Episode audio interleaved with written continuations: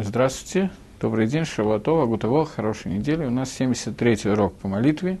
И мы находимся в середине второй брахи Шманаэсра. И разобрали, я сказал, что есть такое мнение, которое говорит, что если мы не упомянули в три вещи, Бритмилу, Эрицесроэль и Тору, то мы не помолились, и нам надо... Это икр этой брахи, браха Ларат.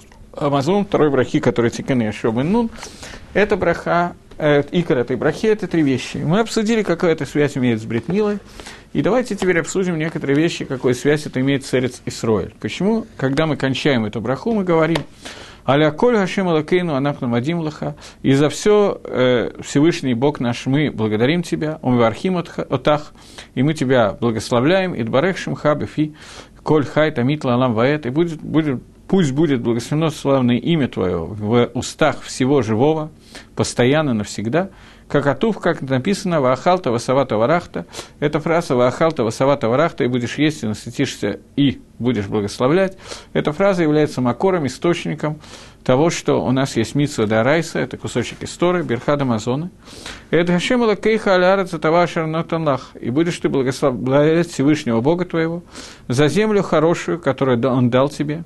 Боруха Таашем Алярас Валямазон. Благословен Всевышний за землю и за пищу. Так вот, вторая часть этой брахи – это упоминание про Бритмилу, мы немножко поговорили. Теперь мы говорим про пищу. Почему надо было упомянуть Бритмилу? Потому что Бритмила – это одна из вещей, которая делает завет, которая показывает связь между нами и отсутствием, попыткой вывести нас за пределы понятия Таава. Это брит, который заключен в том месте, которое демонстрирует Тааву, желание, желание к получению удовольствия. Мы на желание к получению удовольствия мы ставим печать, ставим завет со Всевышним, что мы будем стараться получать удовольствие во имя Творца. Следующая часть – это мазон. Ну, давайте я еще две, два слова скажу о Брисе, а потом перейду уже к мазону. Поскольку я не успел, честно говоря, не помню, может быть, я все это сказал, часть из этого, но я попытаюсь повторить, поскольку мне кажется, что это очень важные вещи, и мне кажется, что я им не сказал. Когда мы говорим о запрете на получение, на попытку получать удовольствие, то это вещь, которая как минимум странная. Почему она такая странная? Потому что когда Кодыш Барагу создал этот мир, он создал этот мир таким образом, что в мире есть много вещей, которые могут доставить людям удовольствие. И эти удовольствия мы должны получать, но получать их во имя Творца и устремлять их ко Всевышнему. Если вы помните, то я привел вам Гемору, Гемора из Авойда Зойра, которая говорит о том, как Аншейк Несад Гдала, мужи Великого Собрания, молились Творцу и истребили идол, не идол, а Ецер, стремление к службе идолам, и также убрали стремление к получению тавы, удовольствий вот этих, вот о которых мы говорим. И после этого не могли увидеть, найти яйцо, которое снесла курица, и молились, и этот этот Ецер был, вернулся обратно, и тогда они моли, был вопрос, может быть, попытаться сделать так, чтобы только часть из него была запрещена, часть разрешена, и ответ был, что та, э, палгам и шамаем луавди, половина на небесах не, не может быть сделана, это нельзя сделать. И причина этого, потому что нужно понять, что они хотели. Они что мы хотим вообще сейчас? Мы хотим получать удовольствие. Мы говорим, что эти желания получать удовольствие, они связаны с тем, что здесь не должно находиться. На самом деле, основное удовольствие, которое мы хотим получить, мы хотим стать свободными. Свободные от мицвод, свободные от какого-то хиюва, свободные от того, чтобы кто кому-то чего-то я был должен. Это стандартная вещь, особенно развивается у, де- у детей в возрасте, который на иврите называется типешесра, 15 лет, 14 лет. Такой вот возраст, который происходит от слова типеш, глупость, но уже после 10 лет. Это время, когда девиз ребенка «Аталот агитли малосот». Ты не будешь меня учить, ты не будешь говорить мне, что я должен делать. Это начало вот наиболее яркого проявления этого яцера. В дальнейшем мозг человека в состоянии каким-то образом уравновесить это и прийти к тому, что так создан этот мир, что в этом мире я всегда кому-то что-то должен, и кто-то должен мне. Есть общий тхаевует, есть общие обязанности человека в этом мире. Но изначальная идея человека, что я никому ничего не должен, я полностью свободен. И вот здесь мы сталкиваемся с двумя вещами. Первая вещь – это что на самом деле удовольствие является целью творения мира. А Кодыш Берегу, когда сотворил мир, сотворил этот мир для того, чтобы мы в этом мире получали удовольствие. Эти удовольствия – это схар, который мы должны получить за мицу. Для того, чтобы проиллюстрировать это, я хочу привести вам одну гемору. Омер Рейшлакиш, сказал Рейшлакиш, что э, если есть э, награда, если есть вход в Ганеден в этом мире, то он есть, я не вижу, есть ли у меня вопросы, если есть награда за э, заповедь в этом мире, неправильно я говорю, если есть в этом мире вход в Ганеден, если есть в этом мире вход в рай, то это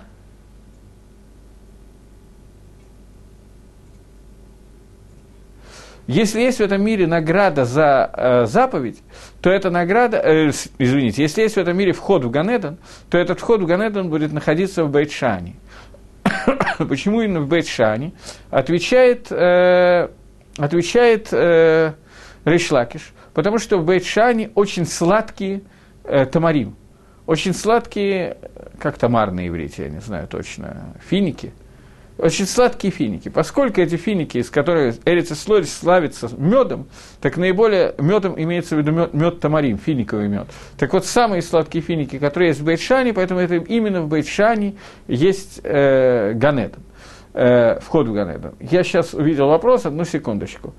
Приветствую вас, Трампа, вопрос по Кадышу. Как я понимаю, Кадыш – это прославление всего Всевышнего. В связи с этим не совсем понятно третий параграф, где мы говорим «Бейхайхон, Ваймехон», то есть при нашей жизни в наши дни. В этом параграфе мы как благословляем себя. Как-то непонятно, как благословение себя прославляет Творца. Окей. Okay. Лаалам у лаалмей алмая. Пытаясь понять, почему здесь слово лаалам повторено три раза, хотя в разных формах я нашел в книжке Багадыша, на Фишгахайм говорит, что лаалам соответствует миру Ацилус, лаалам, Брия, Циря и Асия. А Тов. Э, Окей, я сейчас не буду, поскольку у нас срок не по кадышу. Иов уже задает мне второй вопрос, я его тоже оставлю пока. Когда я закончу, если будет в конце время, или я закончу Берхад Амазон, то после этого два вопроса, которые заданы Иовом, я блин Эдер отвечу. Это просто длинно, поэтому я не хочу уходить от вопроса. У нас был урок по кадышу, тогда он не возник, этот вопрос, поэтому... Окей, э, так вот, э, Сейчас там продолжение вопроса, если можно увидеть.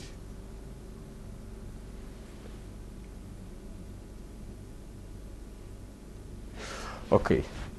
Вопрос хороший, я могу ответить на него, но это займет время, поэтому не сейчас. Мы его сохраним для истории. Теперь двинемся дальше. Э, так вот, э, если есть вход в Ганедон, то он находится в Бейтшане. Почему Бейтшане? Потому что тамарим, финики Бейтшана очень сладкий. И здесь не совсем понятная вещь, какое отношение, какое отношение сладости фиников имеет к входу в Ганеда. И второй раз я хочу усилить этот вопрос другим местом, местом из Рамбома. Я, у меня здесь нет перед рукой э, книги Рамбома «Малахим», которая, последний перек Рамбова в книге Мишнатойра рассказывает о приходе Машеха и о том, как Рамбов формулирует, что такое дни прихода Машеха. Там написано, ну ладно, я по памяти, если это тяжело, я по памяти. И там написано, что не ждали наши мудрецы не Машеха, а только для того, чтобы сидеть и учить Тору, чтобы не было шейбут галуйот, чтобы над нами не властвовали народа мира. И дни Машеха, Шита Рамбама, что в дни Машеха не изменятся законы природы, Аламки Мингагон Агек, мир ведет по тем же самым законам, законы Ньютона не изменятся, законы Эйнштейна, как не понимали, так и дальше не будут понимать, все будет по-старому. Но Говорит Рамбам, что будут находиться, это не единственное, что он говорит, но одна из вещей, которые я хочу подчеркнуть, что перед нами будут находиться мааданим ки афар, сладости как прах. То есть будет много-много сладкой еды, и люди будут сидеть, учить Тору и постигать смысл Торы на уровне, который только может постигнуть человек. Я очень близко к тексту процитировал Рамова, поскольку у меня его нету, то поверьте мне. Это последняя галаха в книге Мишнатора, последняя галаха в книге Мишпотим и в книге Малохим, которая рассказывает о днях Машеха. И вот Рамба пишет, что одна из вещей, которыми определяются дни Машеха, это то, что Мааданим, сладости будут как прах, его будет полно – сладости будет полно в мире. И непонятно, как Рамбам хочет, что Рамбам от нас хочет. Что мы должны увидеть от того, что будет много-много сладких вещей. И это так, поэтому сразу дни прихода Машеха сразу станут для нас такими вот желанными и так далее. Окей, вещь, которая на первый взгляд совершенно непонятна, ровно настолько же, насколько непонятен Рейшлаки Жугимори, который говорит, что в тот момент, когда мы увидим, что здесь есть в этом месте сладкие финики, то ты должен знать, что это вход в Ганеду. Наконец-то мы узнали, где он находится. Доезжаешь до Байтшана, там вот есть при въезде в Байтшан по Квишу, Тишим, 90-й Квиш, там вот при въезде с левой стороны небольшая такая плантация, где растут финики. Вот именно там надо рыть и прерывать э, вход в, э, в Ганеду. Это то, что хочет сказать Решлакиш, маловероятно. Явно, что он говорит не о географическом входе, так же, как и Рамбам, определяя дни Машеха, маловероятно, что основное дни Машеха – это то, что будет много сладких каких-то вещей. И давайте попытаемся понять, как Ибамая скинуть, чем мы здесь занимаемся, что мы хотим вообще увидеть, что такое эта сладость, о которых идет речь. Понятно, что это имеет прямое отношение к Берхад Амазону, к брахе, о которой мы говорим на еду, поскольку мы все время говорим о том, что вся еда должна быть посвящена Творцу, и так далее. И вдруг нам говорят о том, что вкусные пирот, которые будут в Бейтшане, или вкусные пирот, которые будут во время, во время прихода Машеха, это как раз то, о чем надо мечтать. Легко или ровно наоборот тому, на первый взгляд, ровно наоборот тому, к чему я призываю вас, когда говорю, как вы должны молиться Берхад Амазон. Но это не так. Более того, эти два места есть макор, источник того, о чем мы говорим. Чтобы немножечко усложнить или упростить эту вещь, я хочу еще одну вещь вам привести, которые наверняка все или почти все, кто меня слушает, знают. Когда Тора рассказывает о семи дней творения, то Тора говорит о том, что создал Всевышний в море рыб и таниним. Говорит Раша, что здесь мы нуждаемся в Мидраше года. Кто-то такие таниним, Кипшуто – это дагим гдалим шибаям, это большие э, рыбы, которые в море. У Бумидраша года – а в Мидраше Гада это Левиатан и Бензуго. Это Левиатан и его супруга, которых создал Всевышний очень большими в море, и тут же убил самку, зачем ее нужно было создавать, если тут же убивает, это не совсем понятно. Тут же убил самку и засолил ее для цадиким в будущие времена. Во времена, когда придет Машех. А Захара он оставил плавать по морю так, чтобы он не размножался, поскольку если они будут размножаться, левиатаны, то они заполнят весь мир – Левиатан – это не киты, это какие-то кошерные животные, морские рыбы огромного размера, и которых надо оставить для того, чтобы кушать в грядущие времена. Однажды в городе Санкт-Петербурге, много лет назад, когда была, существовала школа Мигдалер, было, был один шаббат не у меня дома, у одного из моих друзей дома, преподавателей школы Мигдалер, был шаббат, где он рассказал это о году. И сказал, что когда придет Машех, то будет устроен пир – на котором Всевышний, все, весь Израиль будет сидеть в одной большой суке. Я не знаю, может быть, останется так мало, что они поместятся в маленькую суку, я не знаю пшат этого, но все будут сидеть в одной суке, которая сделана из шкуры левиатана, кожа левиатана будет спущена. И вот Гакодыш Баругу будет устроить пир для праведников, и там будут угощать Шор-Габар, каким-то легендарным животным по имени Шор, это не наша тема, мы сейчас не будем в него входить, и Левиатаном. И также будут угощать вином, которое было создано и хранилось с семи дней творения. Там присутствовал один человек, Кенере Гурман, разбирающийся, что такое вино и что такое рыба и мясо. Он сказал, что все понятно, все очень просто. Э, рыбу будут запивать белым вином, а мясо красным. Все. Он ответил на все вопросы, которые есть в этой ягоде. Но, тем не менее, даже после его ответа некоторые вопросы остаются – и непонятно, что нам хотят сообщить. Просто, что имеется в виду? Нам дадут покушать рыбу левиатана. Левиатана создали и засолил. Какодыш Брагу его засолил, поскольку если они будут размножаться, то их будет так много, что мир не сможет устоять. Окей. Поэтому надо было засолить, беседер. Зачем было создавать, если потом надо было тут же уничтожить, тоже непонятно. Но на Азов оставим это. Что хочет сказать нам Мидраш? Нам хотят рассказать, какую награду получат праведники в грядущие времена, и в качестве этой награды нашли единственный пример, который можно привести, это то, что нам дадут старое-старое вино, которое хранится с 7 дней творения, попить немножечко, будет очень крепкое вино, хорошо выпьем, то, то что надо просто почти как внутривенно. И кроме этого, еще нам дадут покушать левиатана чуть-чуть. Или много, не знаю, кизайт, кибейцу, не знаю, сколько не сказали. Альмами Добрим, о чем вообще идет речь? Что этот Агада хочет нам сказать? Это единственное, что мы можем понять про время прихода Машеха. Окей, теперь, чтобы ответить на все эти вопросы, которые я задал, я начну со старой-старой истории, которую я рассказывал, но хочу еще раз немножечко подчеркнуть. Историю про то, как э, было создано дерево, от которого в дальнейшем ел Адам и решен. Первая еда, которая описана в Торе, не в Мидраше, а прямо в Торе, это была еда, когда Адам ел от дерева познания добра и зла. Не Адам, извините, Хава. Не знаю, имеет ли это какое-то значение, пусть будет Хава. Хава ела от дерева познания добра и зла, и история начинается с того момента, как это дерево было создано. Давайте вернемся к этому моменту. И сказал Всевышний, и произрастет земля зелень, э, зелень травную по виду их, и дерево плод, производящее плод. плод. И произвела земля зелень травную по виду ее, и дерево, производящее плод. И мы останавливались на том, что здесь есть одна непонятная, од, од, одна разница. Всевышний сказал, пусть произведет земля дерево, плод, производящее плод, а земля произвела дерево, производящее плод. И мы сказали, что земля, не мы сказали, сказал Мидраш, я только цитировал его. Мидраш говорит о том, что земля подумала о том, что если будет дерево иметь древесина тот же вкус, что плод, то люди, звери ее съедят, и ничего от этого не останется, и это неправильно. Поэтому нужно, чтобы дерево и плод имел разный вкус.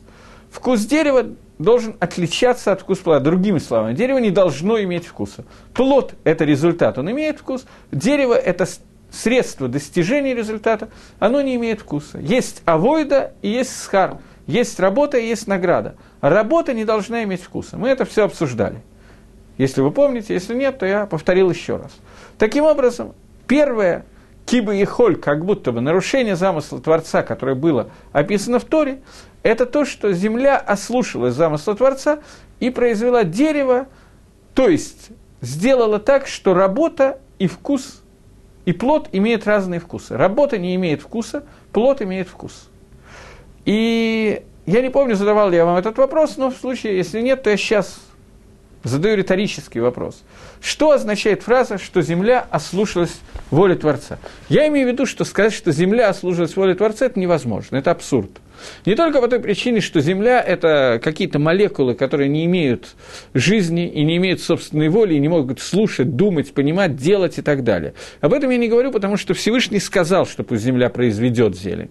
Таким образом, Земля каким-то образом это может делать, если я не понимаю, каким, то это не самая большая проблема для меня. Мне трудно другое. Мне трудно, что само понятие Земли, эрец, происходит от слова «рац». «Рац» – бежать. Руце – хотеть. Мы говорили, я не помню, говорили или нет, но думаю, что не помню, говорил я или нет, что слово «бежать» и слово «хотеть» – это одно и то же слово. Бежать – это значит стремиться двигаться к исполнению собственного желания. Слово «эрец» – земля называется землей, потому что ее суть – это бежать к исполнению желания Всевышнего. Это нижний мир, в котором существует понятие авойда, в котором существует мы с вами, существует работа службы Всевышнему, и поэтому суть Земли – это стремиться к исполнению желания Творца. Поэтому вызывается, возникает вопрос, как Земля могла хотеть, чтобы воля Всевышнего не была исполнена. Это неверно. Просто то, что я сказал, это неверно. Земля не может ослушаться волю Творца. Вся идея Земли – это выполнить волю Творца. Поэтому это, этот мидраж надо понимать немножечко иначе – Мидраж говорит о том, что земля сделала анализ того, что ей поручил Всевышний. Всевышний поручил земле произвести дерево, плод, производящее плод.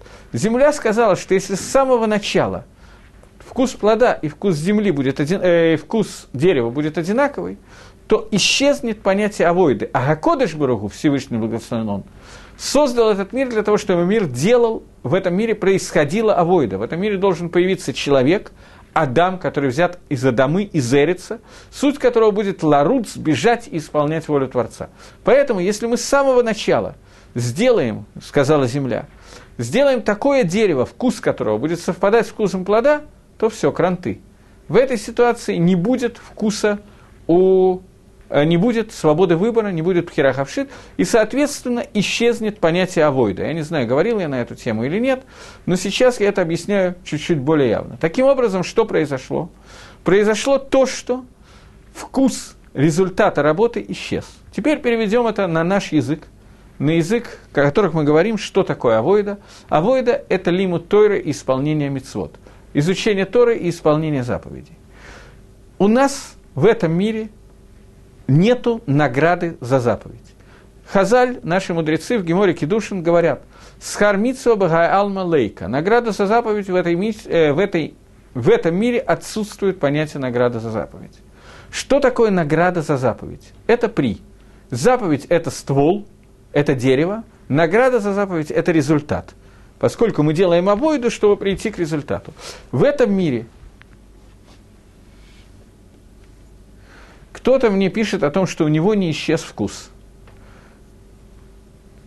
Э, я с некоторым трудом воздержался от комментария. Так вот, награда за заповедь в этом мире нету. Что имеется в виду? Что такое награда за заповедь? Много раз мы встречаем, что митсва горерет митсва. Митсва влечет за собой другую митсву. Схар митсва митсва. Награда за заповедь – это митсва. Другими словами, награда за заповедь – это понимание того, что я сделал этой заповедью. Суть схар митсва, награда за заповедь, это понимание тамы митсвот. Это когда человек понимает, что он делал этой заповеди. Сегодня нет в мире ни одного человека, который бы знал, что он делает в тот момент, когда он надевает филин. Если человек, который говорит, что у меня не исчез вкус, то он глубоко ошибается. Ни один человек в этом мире не может знать, после того, как земля сделала дерево такое, что оно производит плод, а вкус плода у дерева отсутствует, то после этого мы не ощущаем вкуса заповедей. Мы не ощущаем награду за митсу. Это не означает, что у нас полностью потерян вкус. У нас есть какие-то вкусовые рецепторы на языке еще где-то. Но это означает, что нам могут дать попробовать немножечко, чуть-чуть попробовать, что означает заповедь, дать какие-то там и мицвод. Но по-настоящему это понять мы не можем. Если бы мы этого, это поняли хотя бы в одной заповеди, то мы бы не могли технически не сделать этой заповеди. Когда Тора говорит о том, что существует хуким у мишпатим, есть законы, два вида законов. Есть законы, которые называются хок, и законы, которые называются мишпат. И Раша комментирует, что мишпатим – это законы, денежные законы, которые, например, денежные, которые мы можем понять, даже если бы Тора их не дала, мы можем логическим путем понять, например, что нельзя украсть и так далее. Это не означает, что зная, что не воруй, это запрет брать чужое, это означает, что я понимаю все, что происходит в тот момент, когда человек берет чужое, и все, что понимает, получается в тот момент, когда он отказывается от того, чтобы взять чужое. Надо даже примерно это неизвестно. Э, Гемора в трактате Макот, в конце трактата Макот, есть такая Мишна. Если я не ошибаюсь, последняя Мишна трактата Макот. Мишна, которая говорит о том, что в Торе написана странная фраза. «Рак титхазек миот где лола ахольдам». Э, очень сильно титхазек, ну как это сказать, усилься, заупрямся – приготовься, а, укрепись в своем сердце для того, чтобы не кушать крови. Говорит Мишна, что, что нас хотят научить? Кровь – это такая вещь, которая навшошили Адам Кацабо. Человеку противно кушать кровь. Там, нормальному человеку, большей части людей, противно кушать кровь. И нам надо литхазек укрепиться, чтобы не есть этой крови. Говорит Мишна, что если кровь, которую нам неприятно кушать, и нам запрещено кушать, и нет никакого желания ее кушать. Тем не менее, Тора говорит, укрепись, чтобы ее не кушать. И потому что за это ты получишь награду, за то, что ты не ешь крови. Вот сидишь и не ешь крови и получаешь за это награду. То тем более, какую награду ты получишь за те мецвод, как, например, лотигнов, не укради. Когда чужое имущество, оно притягивает, человек очень хочется его. И он не берет его, тем более, тем более, какая будет у него награда. Я думаю, у меня нет доказательств этого, но с тех пор, как я учил первый раз эту Мишну, я об этом задумался, и с тех пор я все больше и больше прихожу к выводу, что я прав, что речь не идет о ситуации, когда мы вот сейчас с вами сидим здесь и обсуждаем эту заповедь и не едим крови, пока мы разговариваем друг с другом. В этот момент мы не едим крови, я не думаю, что мы сейчас получаем награду за то, что мы не едим крови. Я думаю, что не это имеет в виду Мишна и Гемора. Мне кажется. Но у меня нет доказательств, что я прав. Мне кажется, мисвора из логики, что речь идет о человеке, которому э, есть возможность попить кровь. Но ему это противно, не хочется. Но тем не менее он не пьет не из-за того, что ему это противно. У него стоит стакан крови. Но он ее не пьет не потому, что ему противно, а потому что Тора запретила это делать. В, этом, в этой ситуации он получает награду. Хотя ему противно, если бы Тора не запрещал, он бы все равно не пил. Но он даже примерно не понимает смысл, почему ему нельзя пить крови. Хотя в Торе дописаны какие-то вещи. Таам этой заповеди нам неизвестен. Он нам будет известен в тот момент, когда вкус дерева станет равен вкусу плода. И Бегай Алма в этом мире этой награды нет. Теперь мы вернемся к истории с левиатанами. Левиатан и Бензуко – это два нахаша. Оставим сейчас в покое. Кто это? Неважно. Левиатан и Бензуко – это два животных, которых создал Всевышний, которые являются ганаой, удовольствием, еда которых – это удовольствие от понимания мецвод. Левиатан и Бензуго – это раскрытие Торы Шибанистер, скрытой части Торы, которая раскрывает там и мецвод. Поэтому говорит Мидраш, что Акодыш Барагу устроит пир для праведников, во время которого они ощутят вкус всех заповедей, которые они делали.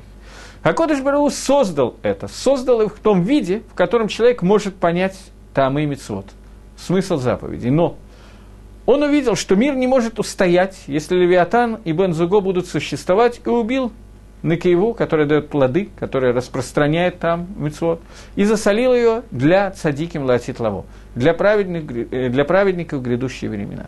Люди, которые исполняли мецвод и учили Тору, они будут приглашены на пир ко Всевышнему, где будет раскрыт смысл заповеди. И это тот таанук, то удовольствие от еды, которые они получат.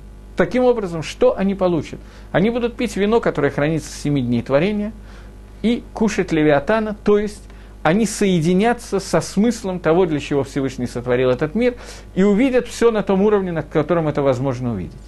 И это сладость, которая есть, та сладость, которая соединяет нас с Аламаба, со Скаром. Это то, что соединяет Авойду и Скар. Это Левиатана Бензуго. Говорит Ришлакиш, если есть вход в Ганедан на земле, то он находится в Бейтшане, потому что там очень сладкий тамарим. Теперь можно понять Кавану Аморы, который говорит о том, что не географическое положение Ганедана, безусловно, его волнует, его волнует Маавар, переход между Аламазе и Ганеданом, между нашим миром и миром награды, одно, одним из элементов миров, миров награды, который создал Всевышний. Награда, наказание и так далее. Так вот, переход этот, это то, что Ганеда, то еда, которая у нас есть, она имеет вкус Ганедана, она соединяет нас с Ганеданом. То есть, у нас есть таам, вкус Ганедана, который нам переводят словом «сладкий», который означает «таам мицвод», которые нам даются. И это та, тот таанук, которого мы ждем и который нам обещал Всевышний, который будет устроен с помощью левиатана и его мяса, которое нам будет кормить, и вино, которое, вина, которое хранится с семи дней творения, которые раскроют нам тамы всех мицвод и дадут нам настоящий схар, то, что называется настоящей наградой. Приходит это через понятие, которое называется сладость, вкусовые рецепторы, о которых мы говорим. Это тот таанук, который не только разрешен, а тот таанук, к которому мы должны стремиться. Потому что авойда, служба Всевышнему, это только временное явление. А Кодыш Баругу создал этот мир не для авойды, он создал этот мир для схара. Поэтому изначальное желание Всевышнего было то, чтобы дерево и, и плоды имели одинаковый вкус. Земля – чтобы выполнить волю Всевышнего, сделала так, по воле Творца, сделала так, что для этого нужно пройти определенный путь для того, чтобы прийти ко вкусу плода. Потому что иначе не будет авойды и не будет настоящей награды. Поэтому Магалах стал немножко другим. Адам и Хава, они ели от этого дерева. Они ели от этого дерева преждевременно. Они получили ганау от еды этого дерева, которая раскрыла им понятие тов и понятие ра и ирбев. Оно его перемешало. Почему оно перемешало? Потому что еще не было достигнуто альеде и авоиды, посредством нашей авоиды, мы не пришли к тому, что мы можем ощутить этот тамицвод. Это было сделано рано. И вот в связи с этим получилось то, что получилось. Теперь, когда мы говорим о Берхад Амазон и о той еде, которая есть сейчас, о том, как мы едим сегодня, мы должны понять, что эта еда, она как бы кеэйна ламаба, она относится к частично к аламаба. Потому что Магалах Аламаба – это Магалах получения, путь Аламаба – это получение Адам и Хава ели от плодов, не от дерева. Но плоды, то есть тамы и мицвод, которые достигнуты до того, как пройден путь авоиды, путь работы, они не имеют смысла. Поэтому у них плоды, они стали, тамы и мицвод перемешались, и Магалах Тов и раз смешался вместе. Стоп, это отдельная тема, мы ее однажды обсуждали, я не хочу сейчас ходить. Так вот, э, так вот Адам Гаришон, нет, Аназов Гаришон, я сбился. Э, оставим Адама Решона в покое и вернемся к нашей еде сегодняшней. Наша еда сегодняшняя – это танук, это получение удовольствия. Мир создан для того, чтобы мы здесь получили удовольствие. Мир создан не для авойды. Авойда – это только какой-то крошечный кусочек этого мира, какие-то жалкие 6 тысяч лет. После этого наступает Амсхар, различные виды схара, которые получают. И на самом деле, я сказал, тоже неверно. 6 тысяч лет авоиды – это целиком, вся авоида всего мира. Но каждому человеку, сколько он времени работает, 70-80 лет, из них часть времени ребенок ничего не делает, часть и так далее. Саха Коль, время авоида очень ограниченное, но очень маленькое. А вечность, которая есть в этом мире, она для схара. Но проблема в том возникает в тот момент, когда вместо Алама Войда мы превращаем этот мир в мир Схара, в мир получения награды. Тогда мы теряем Схар Ницхи, тогда мы теряем вечный Схар. Поэтому, когда мы едим и так далее, то это Альбрид Шехатам Табевсерена, это тот брит, с, которыми нас, с который, который с нами заключил Всевышний. Мы должны увидеть, что эта еда – это средство, это часть авоиды – которые нам дают немножечко вкуса. Вкус не исчез полностью, иначе мы совсем, иначе бы Мидагиза, с другой стороны, не было пхерахавшит. Если бы вкус был открыт полностью, то мы выбирали только топ. Если вкус был полностью скрыт, то мы выбирали только ра. Поэтому нам даны какие-то там и мецвод, какой-то вкус, еще что-то и так далее, и так далее. Мы получаем удовольствие от мецвод, иначе бы мы их не могли делать. Когда мы едим, мы должны не превратить эту еду в пир Левиатана. Потому что пир Левиатана – это отдельная статья, мы к нему должны стремиться. Он кеэйнзе, он подобен этому. Когда произошел, произойдет этот пир Левиатана, то говорит Мидраш, что Гакодыш Баругу спросит, кто будет Леварех, кто будет говорить Берхад Амазон. Авраам Авину скажет, я не могу Леварех, у меня Ишмаэль. Ицкак Авину скажет, я не могу Леварех, у меня Ицха, э, Исав – Иаков скажет, я не могу ливарех. По другой причине. Третий. Давид Амелах скажет, что я могу ливарех. Давид Амелах и Варех. Он будет вести Мизумин, читать Берхад Амазон. Давид Амелах, Медат Давид Амелах, суть Давида Амелаха – это Малхус. Раскрытие царства. Раскрытие царства Всевышнего в этом мире. Он может ливарех. Это Мелах. Это царство. Это то, что молих весь мир по направлению ко Всевышнему. Это Берхат Амазон, который будет читаться. Это будет настоящий Берхат Амазон. То, что делаем мы, это кеэйн Берхат Амазон, подобие Берхат Амазон. Но нам надо стремиться, чтобы это подобие было как можно более высокого уровня. Таким образом, я закончил с Брит Шахатам Тубевсарену, но хочу продолжить несколько вещей кеэйнзе для того, чтобы просто пояснить, о чем мы говорим. Первый вопрос, который возникает, это арец, валь Амазон. Зачем надо благословлять на Эрец Исрой? Мы сказали, что первая браха, которую установил Давид Амела, э, Машира Бейну Слиха, была наман. Еще Бен Нун установил вторую браху, которая связана с Эрец Исроиль на обычный хлеб, который растет из земли, и включил туда благословление на Мазон, на пищу и на арец. Какое отношение арец имеет, почему эрец должно было быть внесено в Беркад Амазон? Причина очень простая. Есть вся Верхад Амазон построена в том, что мы благодарим Всевышнего за то, что материальный мир соединяется с духовным. Мы благодарим Всевышнего за то, что Таанук, удовольствие от материального мира, это то, что приводит нам к какому-то Тааму, Мицвод и так далее, к исполнению заповедей и так далее. Эрец и Сроиль – это другая дорога, другой уровень к душе на этом земном шарике – к душе Эрицесройль отличается. Во-первых, это митсвы, которые тлует барец, заповеди, которые связаны с землей. Это трумот, маасрот, швиз, заповедь отделения трумы, которая дается Кагену, заповедь отделения Маасер Ришона, который дается Леве первого Маасера, второй Маасер съедается в Иерусалиме, в некоторые года нету второго Маасера, вместо этого есть Маасер Ани, Маасер Бедняка, который дается бедняку, после этого Леви должен отделить от своего Маасера еще Маасера, тоже дать Кагену, П. Край поля должен остаться неубранным. Э, какие еще есть заповеди? Шехиха. Если ты забыл сноп на поле, то ты не можешь вернуться. Если ты два колоска оставил, то ты можешь снять. Три колоска оставил. Нет, три колоска ты можешь снять, два колоска не можешь снять. Лекет. Э, бикурим одна из очень важных мецвод, которые существуют, это бикурим. К душе Эрицисроль определяется тем, что первые плоды, которые выросли, нужно принести в Бейдамигдаш, дотронуться ими до мизбеха, до жертвенника. После этого эти плоды отдаются Кагену. Все эти мецвод показывают одно и то же. По-разному, есть много тамим этих мецвод, но и корон всех мецвод, связанных с Эрицисройль, это один и тот же. Что я должен показать Всевышнему, что после того, как я работал, обрабатывал землю, получал урожай этой земли, все, что мне дано, дано Всевышнему. Поэтому я даю то, что приказал Всевышний, отдаю часть и так далее, и так далее. Это икор, это суть заповедей, которые тлует барец. И возникает вопрос, почему эти заповеди надо делать только в Эрицисроль, почему их нельзя делать в России, на Украине и в Филиппинах, я не знаю, где еще. Ответ на этот вопрос очень простой. Только в Эрицисроль есть такая гдуша, что мы можем ощутить эти вещи. В других местах это отделено. Там настолько далеко от Всевышнего, неважно сейчас ощутить, я, может быть, загнул, но это настолько удалено от Всевышнего, что Акодыш Брагу это не заповедовал. Эрец Исроэль – это эрец, которая соединена напрямую с Творцом. Как шаббат. Шаббат – это есть некая принципиальная иная связь со Всевышним, чем в будние дни. Об этом мы поговорим позже, когда будем говорить про ставку на шаббат, это тоже связано с Берканом Амазоном, поэтому поговорим позже. Также Эрицесроль. Исроль, она соединена с Творцом другу, другой ниткой, друг, другим кэшером, другим узлом.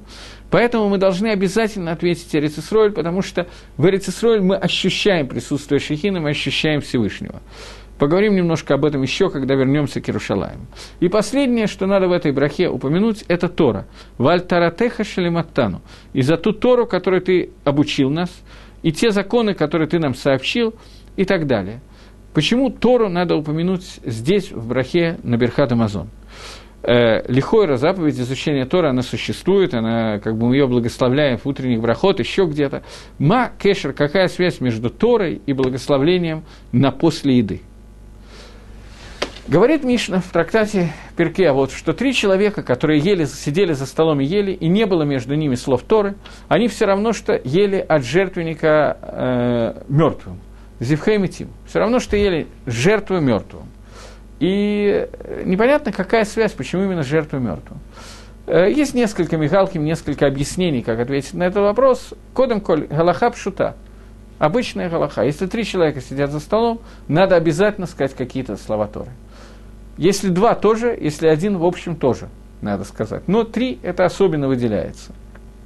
Этими словами Тора может быть все, что угодно, включая псалом Аль-Нахарот или Шир Гамалот, поэтому текну Рабона, что хотя бы этот псалом мы должны говорить. Но Деврей Тора, которые говорятся во время еды, во время трапезы, особенно во время шаббатной трапезы, превращают трапезу в мицву, соединяет материальный мир с духовным, потому что Тора, она колькуло, духовная, она вся целиком духовная. При этом, несмотря на ее духовность, она занимается сугубо материальными вещами.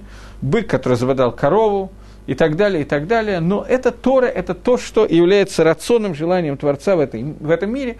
Поэтому мы стараемся ставить слова Торы в то, о чем мы говорим, в, Берка, э, в э, Цуду. Человек, который этого не сделал, он все равно, что ел от жертвенника мертвого. Э, если вы помните, я уже два или три раза приводил и должен еще раз привести известную году из трактата Сангедрин, только теперь немножечко иначе ее объяснить. Когда Балагола, извозчик, таксист, который работал, взял Матрониту и привез ее к э, зданию, где поклонялись идолу Бальпиору, ждал ее, пока она поклонится Бальпиору, после чего она ему рассказала, что она была у Бальпиора, он узнал, в чем состоит служба Бальпиора, в том, что идут, испражняются перед ним. Он сказал, что он тоже хочет послужить Бальпиору, хотел его опозорить, пошел, использовал э, все, что нужно было, сделал, после чего обнаружил, что у него отсутствует туалетная бумага, и использовал нос Баальпера в качестве туалетной бумаги, увидел, как к нему бегут жрецы Баальпера, решил, что ему кранты сейчас побьют камнями, они его поставили на пьедестал и сказали, что еще ни разу так хорошо не служили Баальперу. И я сказал один из шатов, одно из объяснений, э, в чем состоит эта служба Бальпиору, сейчас я хочу сказать другое объяснение. Объяснение, которое дает ученик Вильнюсского Гаона Равхаем Воложенев. Он говорит, что еда – это такая вещь, которая неизбежно влечет за собой, кроме ман, который мы ели в пустыне, кроме мана, любой человек, который кушает, он после этого должен через какое-то время идти в туалет. Это обязательная часть любой еды. Но есть человек, который ест только для того, чтобы сходить в туалет, это его служба, это бальпер. А есть человек, который ест для того, чтобы это было средством для жизни, для службы Всевышнего. Человек, который ест, не говоря слов Торы, говорит Руахаим, комментарий э, Рафхаим Воложенера, что человек, который ест для того, чтобы сходить в туалет, то есть у него нет никакой идеи еды ради какой-то духовной вещи, ради Торы, то этот человек кушал зевхей мейсим. Он принес жертву Баальпеору. Это пшат Авойда Баальпеора, как его дает Нефиш Гахаим – вернее, это в книге на Равхайм, насколько я помню, это нет, это в конце, там приводятся ликутим всякие из высказываний Равхайма Ложенера, и там приводится это, если я правильно помню. Так вот, это служба Баальпеора, поэтому это называется Зевхей Мейсим, потому что любая Войдезора – это мет. Это один из пшатов. Поэтому, когда мы говорим Беркад Амазон, мы упоминаем Тору, потому что если бы не было Торы, то наша еда превратилась бы в Зевхей Мейсим. Вальтарет хашилиматтану – и за, и за ту Тору мы благодарим Тебя, которую Ты нас обучил. Вальхукейха шиататану. И за те законы, которыми Ты, нас, ты нам сообщил. Вальхаим хен вехесед шиханантану. И за ту жизнь, которую, и хесед, который Ты нам дал в своем милосердии, и за ту еду, которую Ты нам даешь пропитание, и даешь нам еду и пропитание постоянно, каждый день, каждую минуту, каждый час и так далее. За все это Всевышний Бог наш, мы Тебя благодарим – и мы тебя благословляем, пусть благословено имя Твое будет во веки веков, и коль хайта митла наведа, как, как, как сказано, вахалта васавата варахта, борухата ашем аля ламазон. Благословен ты Всевышний за землю и за еду. Таким образом, эта браха, земля и еда, она является новым шлавом, соединением, новым уровнем соединения духовного с едой, вернее, еды с духовностью, о которой мы говорим. И мы на ней остановились достаточно подробно, я думаю, что более или менее понятно, и двинемся дальше. Рахем на Гашем Элакейну, Алисраиля Мехава Лиршалайм Реха. Благослови, пожалуйста, наш э, на, Гашем, Всевышний Бог наш, народ твой Израиль и город твой Иерушалаем, Вальцион Мешкан Квадеха, и Цион, который является мешканом, шатром твоего ковода, твоей славы, Вальмалхус Бейздовит Мишихеха, и царство Давида, твоего Машеха, помазанника, и тот дом большой и святой, который, э, которым называется твое имя, э, на нем. Элакейну, Бог наш, Авину, Раэйну, Занену, Прансену. Дерегагав. Мы кончили вторую броху Шманесра. И третья браха, которая кончается словами в Иерушалаем, ее установили Давид и Шламо, Давид э, Мгамелах и Шламо Амелах, Шламо Амелах более точно, когда был э, построен храм. Это браха Иерушалаем о строительстве храма. Э, так вот, и то, за тот дом э, большой и святой, который, в котором нарекается имя Твое, Элокейну, Авину, Бог наш, Отец наш, э, пастух наш, тот, который дает нам пропитание, разные слова, обозначающие пропитание. В Гарвахлану, Ашем Элокейну, Магерами Кольцаратейну. И дай нам ревах, пространство Всевышний Бог наш, в скорости от всех наших царот, от всех наших бед – Вальта црихену ашем лакейну. И пусть мы не будем, пусть нам не будет нужно Всевышний Бог наш, пусть мы нам не потребуется не руки, руки, руки человека, басар вадам, плоти и крови, и не их голваот, и не их э, кредиты. Ки им, а но только пусть мы будем полагаться на твою руку полную, которая раскрыта, свята и широка, чтобы мы не стеснялись, у нас не было стыда никогда во веки веков. Я сейчас пропущу вставку на шаббат, после того, как мы закончим эту броху, то в следующий раз будем обсуждать шаббат.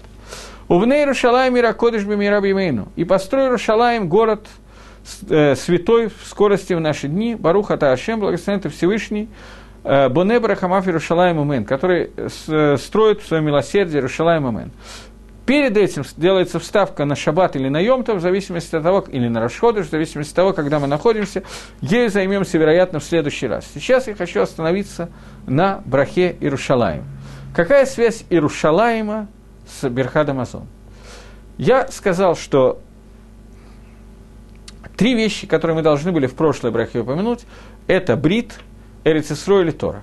Когда мы упоминали Эрицисройль, мы сказали, что Эрицисройль отличается от других земель Мицвод тлует барец. Мицвод, которые связаны с э, землей Израиля. И эти мицвод определяют к душу не только святости самой земли, но и святости того, что на них растет. Например, бикурим – это жертва, которая приносится в храм. Первые плоды, которые мы приносим в храм, можно приносить только Исрой. Из других мест они не годны на мизбех, их нельзя класть на мизбех. Если жертвенного быка мы можем взять одинаково, или почти одинаково, из Иерушалаема и из Москвы, то Бекурим из Москвы мы взять не можем, а из Иерушалаема можем. Это к душе Терецисроль. То, что выросло в Эрицисроль, оно обладает большей святостью, то есть большей связью с Творцом, несмотря на то, что мы не всегда это ощущаем. Проявление этой связи, в первую очередь, находится когда мы говорим про Иерушалаем, в том, что мы можем внести это и не можем внести это в Иерушалаем. Маасер Шини, второй Маасер, вторая десятина. Трума мы даем Кагену, и Каген может есть ее в Тагара, в чистоте, в любом месте.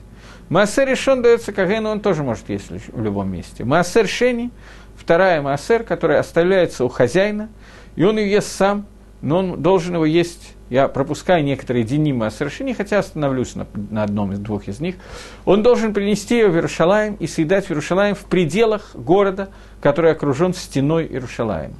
За стенами Иерушалаема его есть нельзя – если человеку тяжело внести в Иерушалаем, представьте себе на секундочку, у человека огромное поле, и у него выросло 20 тонн картошки, это еще не так много. 20 тонн картошки, десятина от 20 тонн картошки, это каких-то жалких 2 тонны.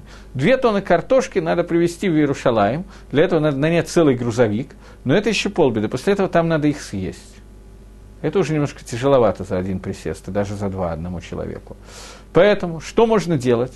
Тора дает нам разрешение выкупить на деньги, на монеты эти 20 тонн, на монеты, монеты принести в Иерусалим, таким образом я сэкономлю, мне не надо будет нанимать грузовик. И после этого, и после этого, после того, как я привез это в Иерусалим, после этого я могу на эти деньги купить, э, ну, 2 тонны, я сказал, 20 тонн выросло, а 2 тонны это, это массер.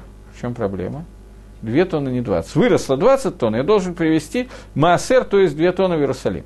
2 тонны это требуется нанять грузовик. Вместо того, чтобы нанять грузовик, Тора разрешает мне выкупить это на монеты, монеты привезти в Иерусалим и на них купить там еду, и эту еду кушать бэкдушат маасер шини, у нее становится один маасер шини.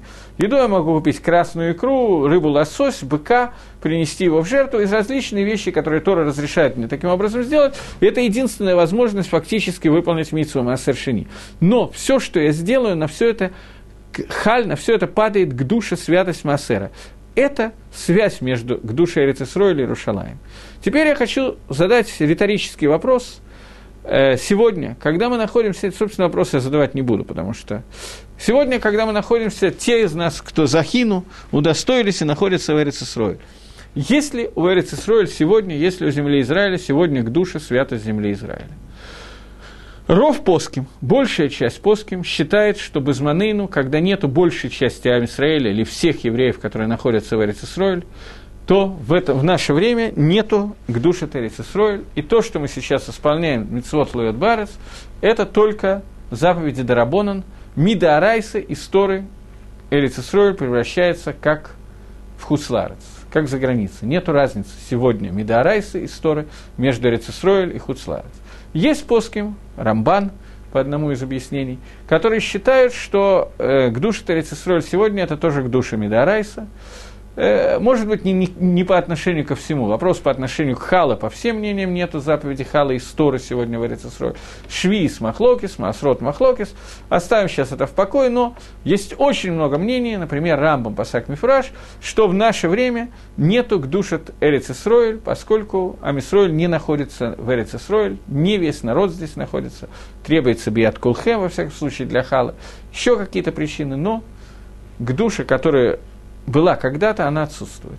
Другими словами, Ешо бен Нун, который захватил Арицесройль э, во время входа в Арицесройль в первый раз после смерти Маширабейна, он кидеш Арицесройль, Вопрос, он кидеш лыша, или он кидеш на титлово, на что он времени он кидеш. После этого Эзра и Нехамия, которые пришли, сделали второй кидуш и так далее. Но по большей части мнений сегодня к душе Тарицесроль до Арайса нету, есть только к душе Драбона, так по Сакрамбам Лагалох.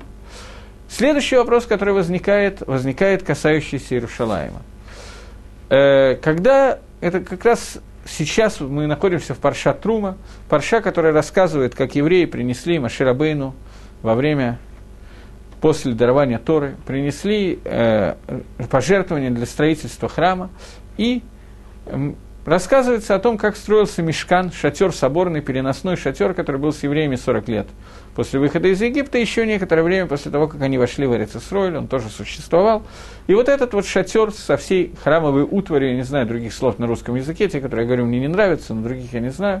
Вот этот вот шатер соборный, который существовал, рассказывается подробно, как он строился и так далее, и так далее. Во время, когда мы в Паршат ТЦВ, в ТЦВ тоже рассказывается о строительстве Трума. Это была парша, которая раска... читалась в этот шаббат. Я еще не успел переключиться с шаббата. Спасибо, что мне напоминают. Я обычно э, паршу читаю в шаббат, поэтому э, как-то я вот до следующего шаббата еще отношусь к предыдущей. Окей, ты прав. Так вот, двигаясь дальше, э, эти паршиот, несколько недельных паршиот, которые мы читаем, рассказывают о том, как строился шатер и так далее, и так далее. До того, как был шатер, и даже после того, как он был построен, можно было приносить жертвоприношения не только в шатре, но можно было приносить жертвы в любом месте. После того, как евреи вошли в Эрицесройль, были разные периоды времени, какой-то период времени Нов, Гивон, Шило, можно было приносить общественные жертвоприношения только в небольшом храме, который был, а личные жертвоприношения каждый человек мог строить на своей возвышенности. После того, как Давид Амелах внес Арон Кодыш в Иерушалаем и сказал, что у меня из дворца Всевышний находится в шатре, Шехина находится в шатре, надо строить храм. После того, как они с Натана Нави вычислили местонахождение горы Мариа. После того, как Давид Амелах построил Исадот, э, фундамент храма, и была известная история по поводу того, как фундамент, во время строительства фундамента вышли Мейдгом, вышли воды, которые шли подземные воды и почти затопили весь мир. После того, как все это закончилось и так далее, Давид Амелах получил в пророчестве о том, что он не сможет построить храм, и храм построит его сын Шламо. После того, как Шламо Амелах таки да построил храм и осветил его, после всего этого был запрет на приношение жертвоприношений где-либо, кроме Иерушалаема, кроме храма. Поэтому с того момента, когда храм был построен, были запрещены все бомот, и было запрещено любое жертвоприношение в любом месте, кроме Бейт Мигдаша, то пусть будет построен в скорости в наши дни. Дери Хагав просто заодно. Гемора в трактате Звохим говорит, что не евреи сегодня могут приносить жертвы. Не в храме, а на обычных бомот, на том месте, где раньше не было э, как она называется, не было жертв Аводизори и так далее, место, которое не обрабатывалось, альпидин, микро один, и можно там приносить, в этом нет особого смысла сегодня, но тем не менее у них нет исура. У нас, у евреев, есть запрет на приношение жертв в любом месте, кроме Бейда Мигдаша, независимо от того, храм построен или храм разрушен. Сегодня мы находимся в ситуации, как некоторые уже обратили внимание, что у нас нет Бейда Мигдаша, и мы каждый день молимся о том, чтобы он был построен в скорости в наши дни. И вот здесь, в этой брахе, мы молимся «Увней Рушалаем и Ракодыш Бемирав Имейну» Всевышний, построй Рушалаем в скорости в наши дни. Борухата Ашем, Бане Барахамафи Рушалаем. Благословен Всевышний, который в твоем милосердии строит Рушалаем. Естественно, возникает вопрос, какое отношение Броха и Рушалаем – строительство Иерушалаем имеет Берхад Амазону? Я уже, в принципе, практически ответил на этот вопрос. Иерушалаем – это та еда, те жертвоприношения, которые мы приносили, которые соединяют нижний и верхний мир. Это наиболее полные жертвоприношения, которые возможно делать, и э, меня тут спрашивают, какие жертвы могут приносить неевреи. Я не буду отвечать на этот вопрос, я собирался это подробно рассказать, но в Геморе Звохим сказано, что мы не должны обучать неевреев приносить жертвоприношения, поэтому я не буду это делать. Э, написано Мифураж, в тот момент, когда нееврей задает вопрос, как это делать, то такой вопрос был, спросили у Рова, и Рова отправил и сказал, что это научить, сказал своим ученикам, как это можно делать. Речь идет о жертве, которая называется Алла, но более подробно я не хочу говорить сейчас. Это не наша проблема. Теперь двинемся немножечко дальше. То, что нам сейчас более важный вопрос. Мы разобрали, почему броху на строительство храма нужно говорить э, в Берхат Амазон. Потому что храм Иерушалаем – это то место, которое после пустыни, после мана, когда мы ели ман, который выпадал прямо с неба. Второе по души, по святости, вид еды – это Иерушалаем.